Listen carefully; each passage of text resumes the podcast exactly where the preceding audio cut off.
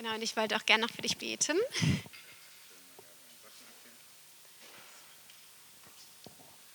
Darf ich dir die Hand auflegen?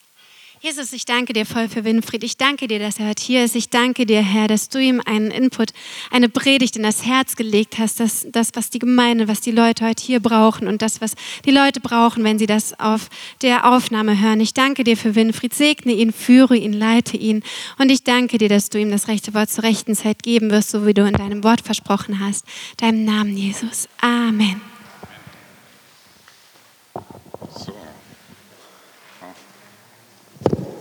Glaube, ich gehe doch besser da unten hin. Darf ich deinen Notenständer missbrauchen?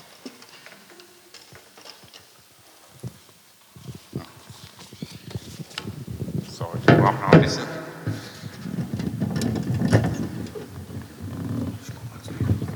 Ein bisschen höher. Ja, genau. Ein bisschen.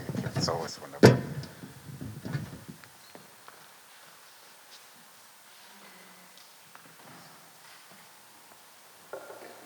So, war es mir zu hoch. So.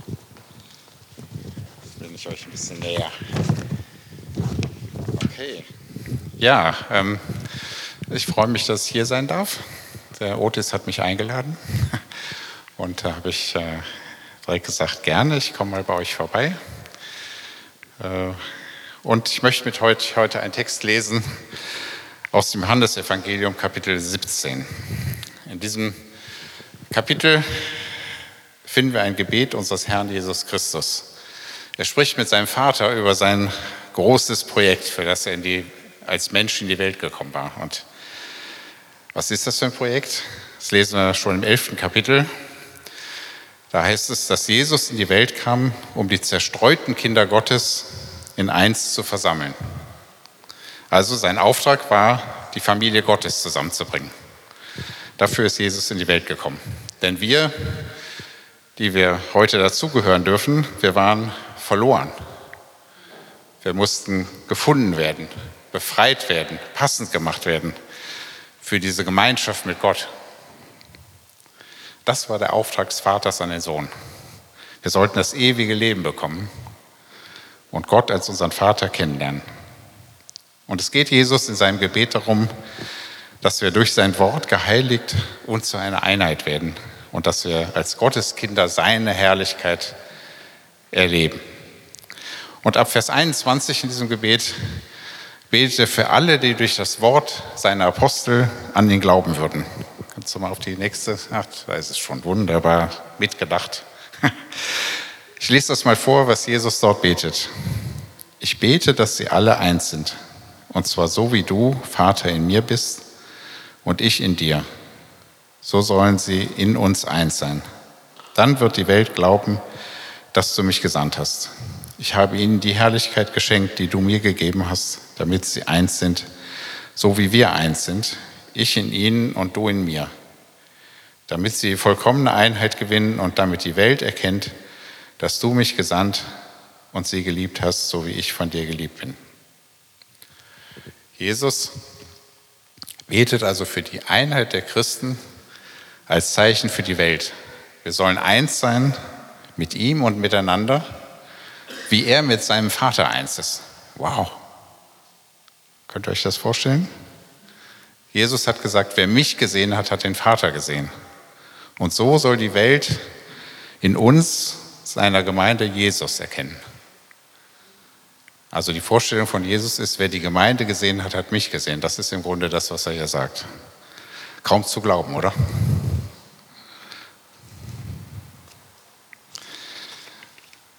Ja, kaum zu glauben, weil irgendwie so 2000 Jahre später sind wir Teil einer total zersplitterten Christenheit mit, ich weiß nicht, tausenden Denominationen.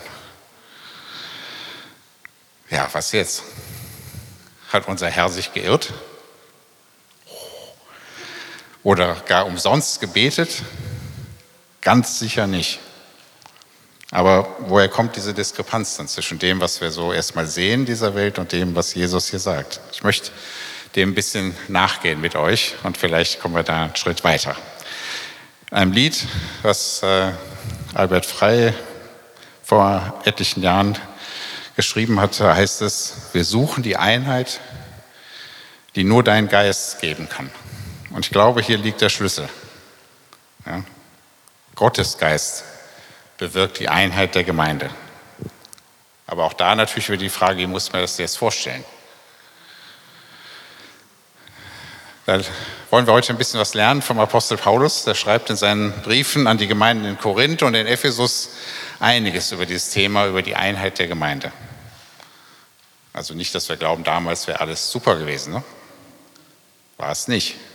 Und äh, deswegen schreibt er doch so viel darüber. Und er vergleicht die Gemeinde dabei mit einem Körper. Also ne? so einem Körper. Dem Leib des Christus, wie er das nennt. An sich drückt dieses Bild ja schon Einheit aus. Ja? Denn ein geteilter Körper ist nicht lebensfähig. Ja? Kopf ab, was war es dann? Ja? Oder wenn Glied amputiert werden muss, ein Arm weg, uh, das ist schon sehr schmerzhaft und sehr einschränkend. Andererseits ist es so, dass dieses Bild von dem Körper mit seinen verschiedenen Gliedern und Organen auch Vielfalt ausdrückt.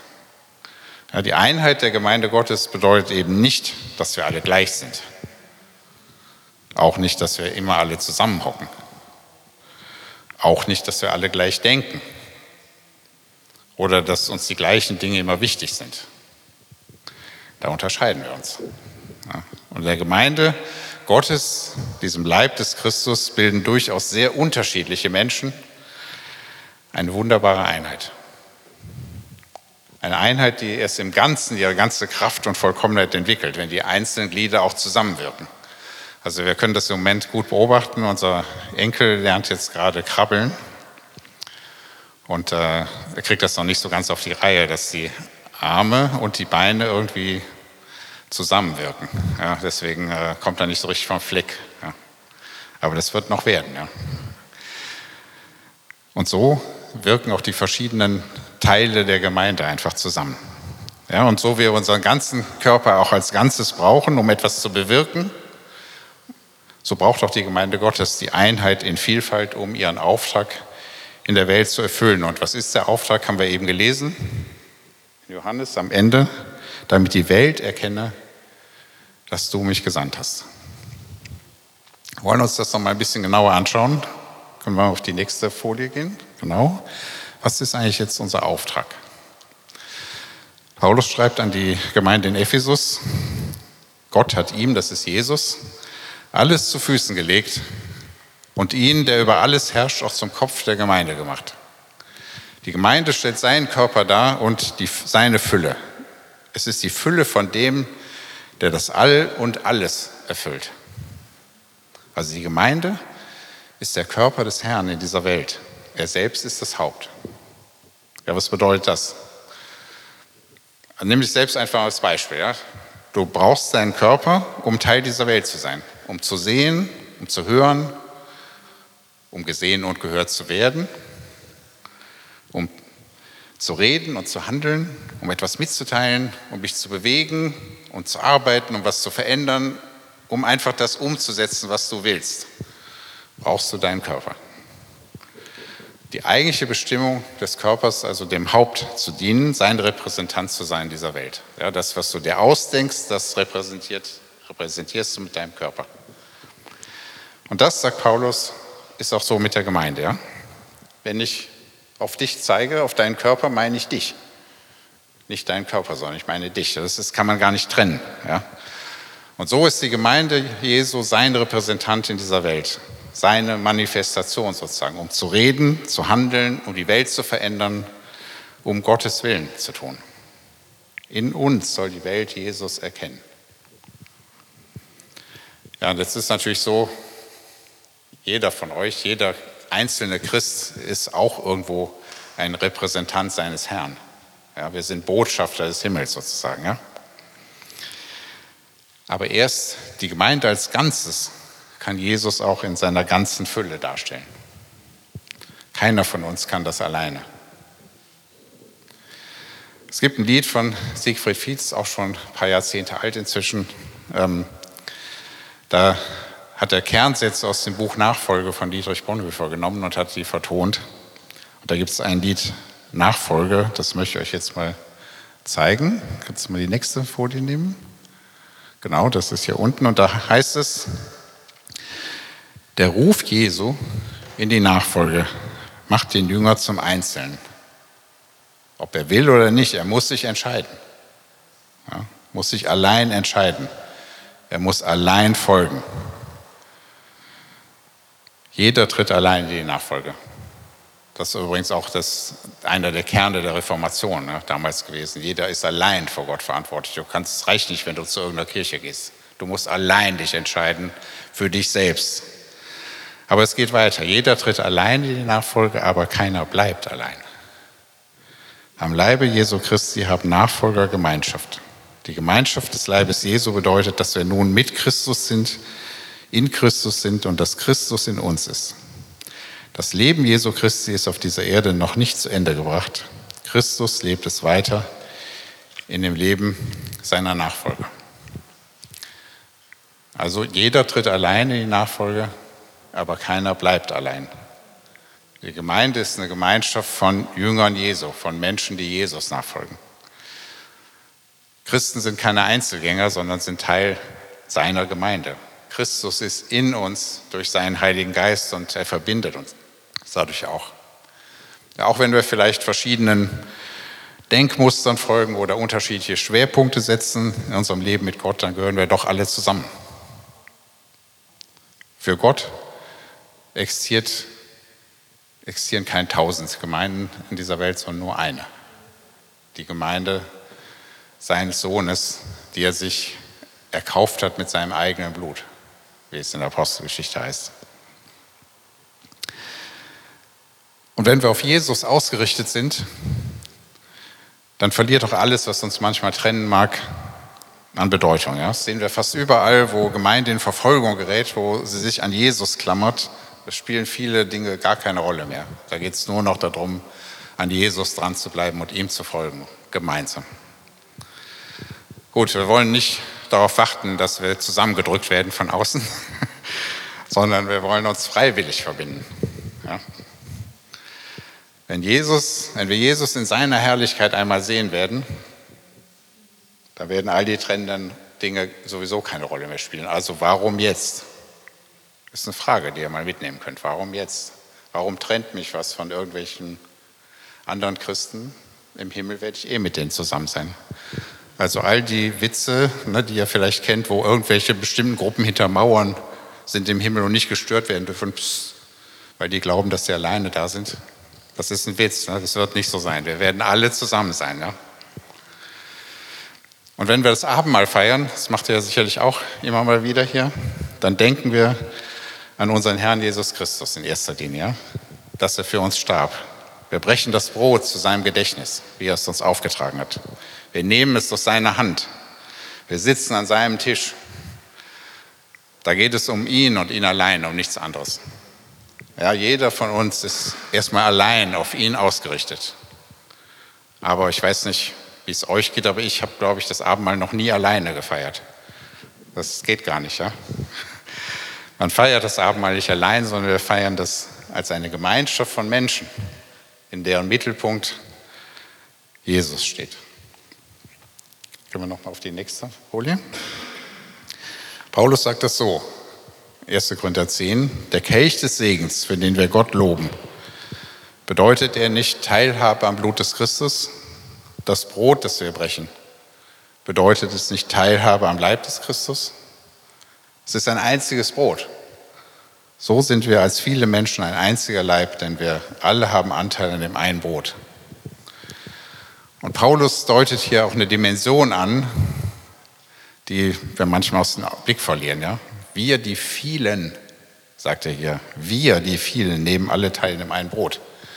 Äh, Paulus war gar nicht in Korinth. Ja? Er sagt trotzdem, wir, die vielen. Paulus redet hier nicht von der Ortsgemeinde in Korinth, von den paar Leuten, die da jetzt irgendwo in unserem Saal zusammen waren und Abendmahl feierten. Oder in einem Haus. Viele haben das ja auch zu Hause gemacht mit einer Gruppe von Leuten. Sondern Paulus redet von dem Leib des Christus, von der Gemeinde als Ganzes.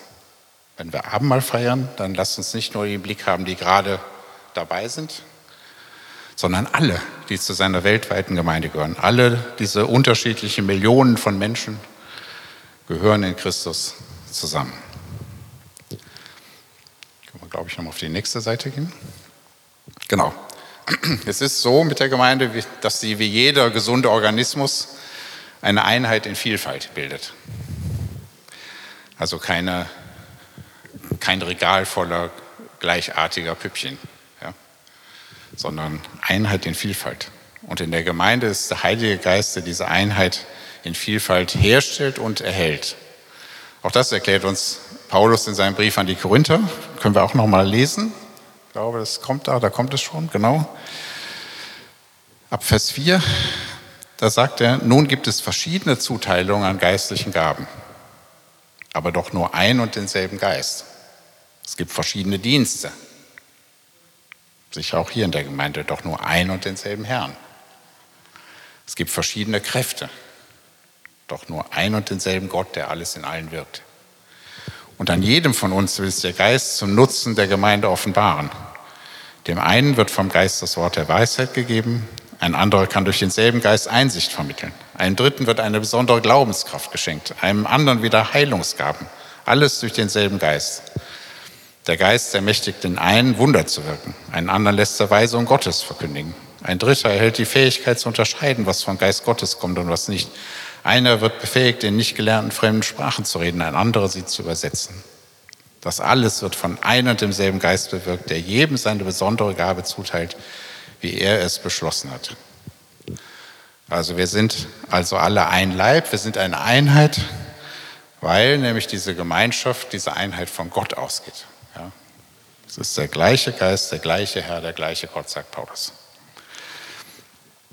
Die verschiedenen Gaben, die Dienste und Wirkung und alles, was so passiert in der Gemeinde, haben in ihm allein ihren Ursprung und auch ihre Zielbestimmung. Wenn wir es gut machen, dann machen wir das für ihn. Wir können diese Einheit auch nicht herstellen, jetzt mit irgendwie menschlichen Methoden oder Vereinen und was weiß ich, was uns alles einfällt. Das greift alles zu kurz. Einheit im biblischen Sinne entsteht genau da, wo Gottes Geist regiert, in Wahrheit und Liebe. Der Heilige Geist bewirkt die Einheit der Gemeinde und gleichzeitig also eine unglaubliche Vielfalt durch die unterschiedlichen Begabungen, mit denen er die einzelnen Menschen ausstattet. Dich und dich und dich, jeden von euch hat Gott etwas gegeben durch seinen Geist. Und er koordiniert das Ganze, damit die Gemeinde, ich wiederhole mich, als Repräsentant von Jesus das tut, wozu sie in der Welt ist. Ja, wozu ist die Gemeinde denn als Repräsentant Jesu in der Welt? Vielleicht schauen wir da auch noch mal kurz drauf. Kann man viele Dinge sagen, ich gebe euch einfach mal nur vier mit. Das erste ist, die Gemeinde ist dazu da, Jesus zu verherrlichen, damit die Welt ihn erkennt. Das zweite ist, die Gemeinde ist in der Welt, um geistlich zu wachsen zu geistlicher Reife, also das heißt, ihm ähnlicher zu werden. Wir sind noch nicht fertig. Wir sind eine unfertige Gemeinde. Und das Dritte ist, die Gemeinde ist in der Welt, um sein Werk zu tun, das Werk von Jesus zum Segen der Menschen. Und viertens ist die Gemeinde in der Welt, um seine Botschaft, das Evangelium hineinzutragen in die Welt und so weitere Menschen für Jesus zu gewinnen, bis sein Auftrag die Kinder Gottes in dieser Welt zu sammeln, erfüllt sein wird. Das ist also der Auftrag, die Aufgabe, das, was die Gemeinde tun soll in dieser Welt. Und keiner von euch, keiner von euch ist dabei irgendwie überflüssig. Ja. Jeder wird an seinem Platz mit seinen Fähigkeiten und Gaben gebraucht. Jede Gabe, sagt Paulus in 1. Korinther 12, ist zum Nutzen gegeben.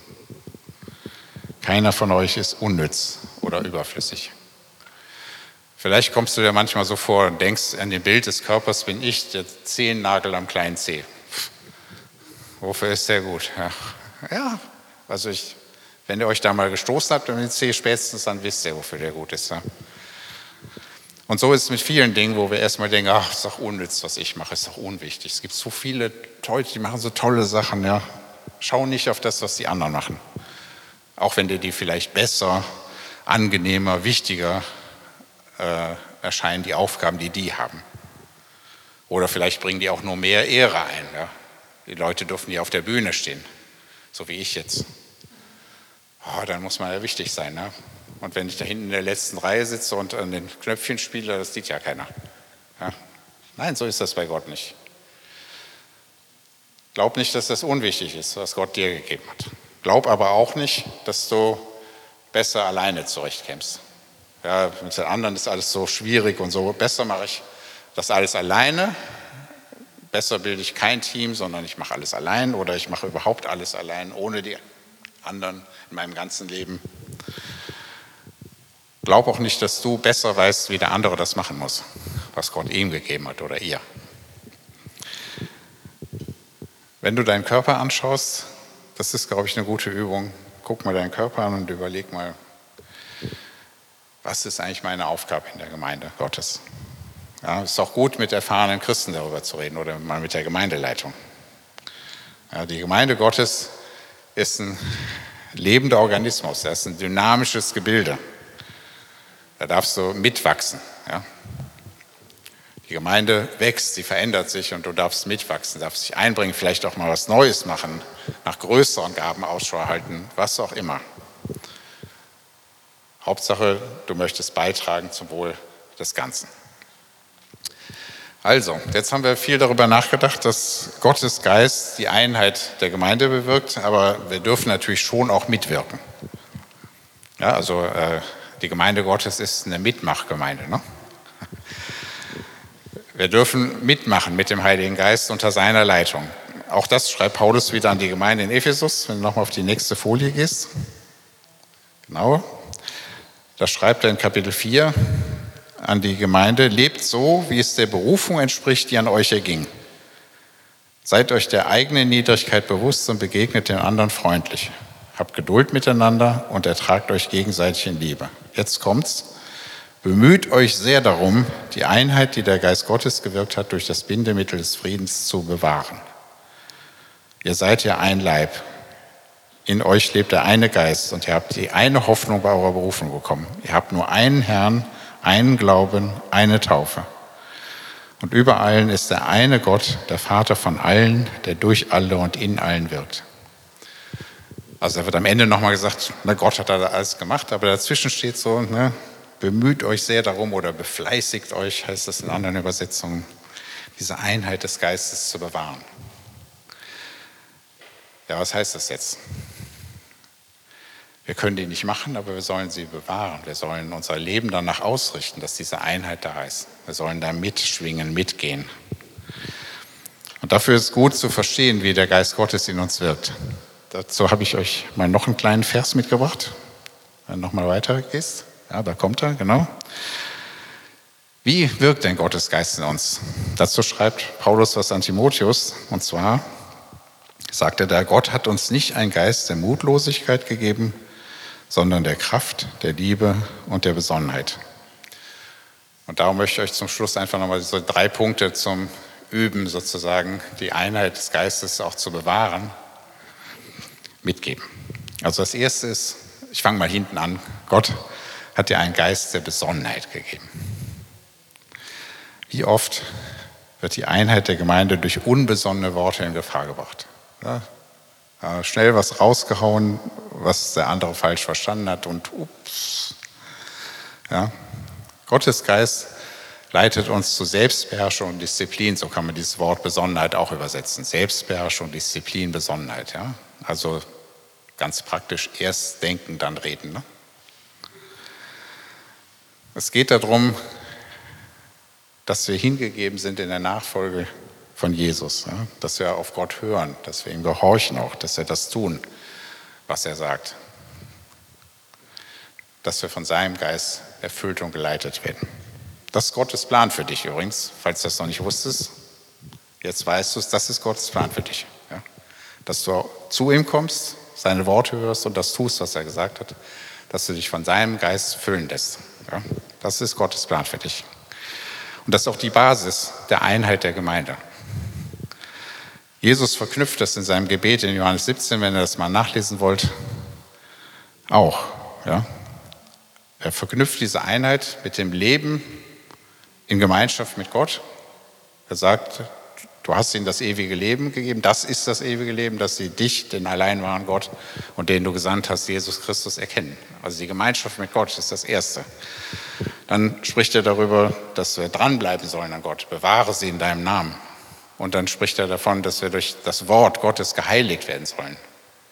Und dann spricht er über die Einheit. Das gehört also zusammen. Ja? Einheit beginnt damit, dass Jesus in dir regiert. Das Zweite ist, Gott hat dir einen Geist der Liebe gegeben. Also es geht darum, deine Geschwister, mit denen du ein Leib bist, eine Einheit bildest, eine Gemeinde weltweit, ähm, dass du die liebst. Die Gemeinde kann sich nur in Liebe aufbauen, könnt ihr auch nachlesen in Epheser 4, ein bisschen weiter. Wenn man dann noch ein paar Verse weiter blättert oder klickt auf eurem Handy, dann werdet ihr das finden. Die Gemeinde baut sich in Liebe auf. Liebe ist also nicht nur ein schöner Gedanke. Liebe bedeutet auch praktischen Einsatz. Bedeutet Zeit zu investieren zum Beispiel. Oder es bedeutet, den anderen höher zu achten als mich selbst. Es bedeutet, das Wohl des anderen im Blick zu haben. Könnt ihr ausführlich nachlesen, auch wieder im Korintherbrief. Wir sind heute viel im Korintherbrief. Kapitel 13 kennt ihr bestimmt alle über die Liebe, das Kapitel. Also wenn er nicht so richtig weiß, wie soll ich jetzt meine Geschwister leben, guckt mal danach, da steht, wie das geht. Und das Dritte ist, ähm, Gott hat dir einen Geist der Kraft gegeben. Ja, warum brauchst du den, um die Einheit des Geistes zu wahren? Ganz einfach, weil andere Christen halt nun mal zuweilen anstrengend sind, oder? Oder nicht? Ja, hier wahrscheinlich nicht. Hier ist alles kein Problem, aber ich weiß, in anderen Gemeinden ist das schon mal ein bisschen problematischer. Da sind die anderen Christen schon mal so anstrengend, ja. Und darum hat Gott uns einen Geist der Kraft gegeben. Ja, damit kannst du und sollst du auch die Gemeinschaft praktisch leben. Dich auf das Risiko einfach einlassen, dass das vielleicht mal anstrengend wird, statt dich zurückzuziehen. Ja, du sollst dich einbringen mit den Gaben, die Gott dir gegeben hat. Aber auch natürlich anerkennen, was Gott deinem Bruder, deiner Schwester gegeben hat. Den Dienst der anderen Christen auch akzeptieren. Selbst wenn du das nie so machen würdest. Ja, der andere ist nämlich nicht dazu da, weil du ihn brauchst. Das ist so ein Irrtum, den wir oft erliegen. Ja, die anderen in der Gemeinde sind dafür da, damit sie mir helfen. Ja, ist nicht so ganz richtig. Ja, ist nicht dazu da, weil du ihn brauchst, um deine Ziele zu erreichen, sondern wir alle brauchen einander, um Gottes Ziel zu erreichen. Okay, das ist ein großer Unterschied. Ja, es zieht uns weg von, es geht um mich zu, es geht um Jesus. Darum hat Gott uns den Heiligen Geist gegeben, damit wir sein Ziel erreichen in dieser Welt zusammen. Und darin können wir uns ein ganzes Leben lang üben. Und deswegen hat Gott uns diesen Geist der Kraft gegeben. Wenn wir von Gottes Geist erfüllt sind, dann werden wir auch gemeinsam Jesus nachfolgen. Wir werden ihn in dieser Welt repräsentieren und Gottes Plan dieser Welt vollenden, in seiner Kraft, durch seinen Geist. So wie Jesus das in seinem Gebet gesagt hat, damit sie die vollkommene Einheit gewinnen und damit die Welt erkennt, dass du mich gesandt und sie geliebt hast, so wie ich von dir geliebt bin. Ich möchte abschließen mit einem Bild. Kannst du auf die nächste Folie gehen? Genau, halt. Ja, ja. Zuerst mal bis dahin. Also ihr seht da in diesem Bild drei Christen. Ja? Ähm, und die stehen vor einem Problem. Und man sieht, wir werden das gleich sehen, wie drei Christen, die im Heiligen Geist zusammenarbeiten, mit etwas Mut unüberwindliche Hindernisse überwinden können.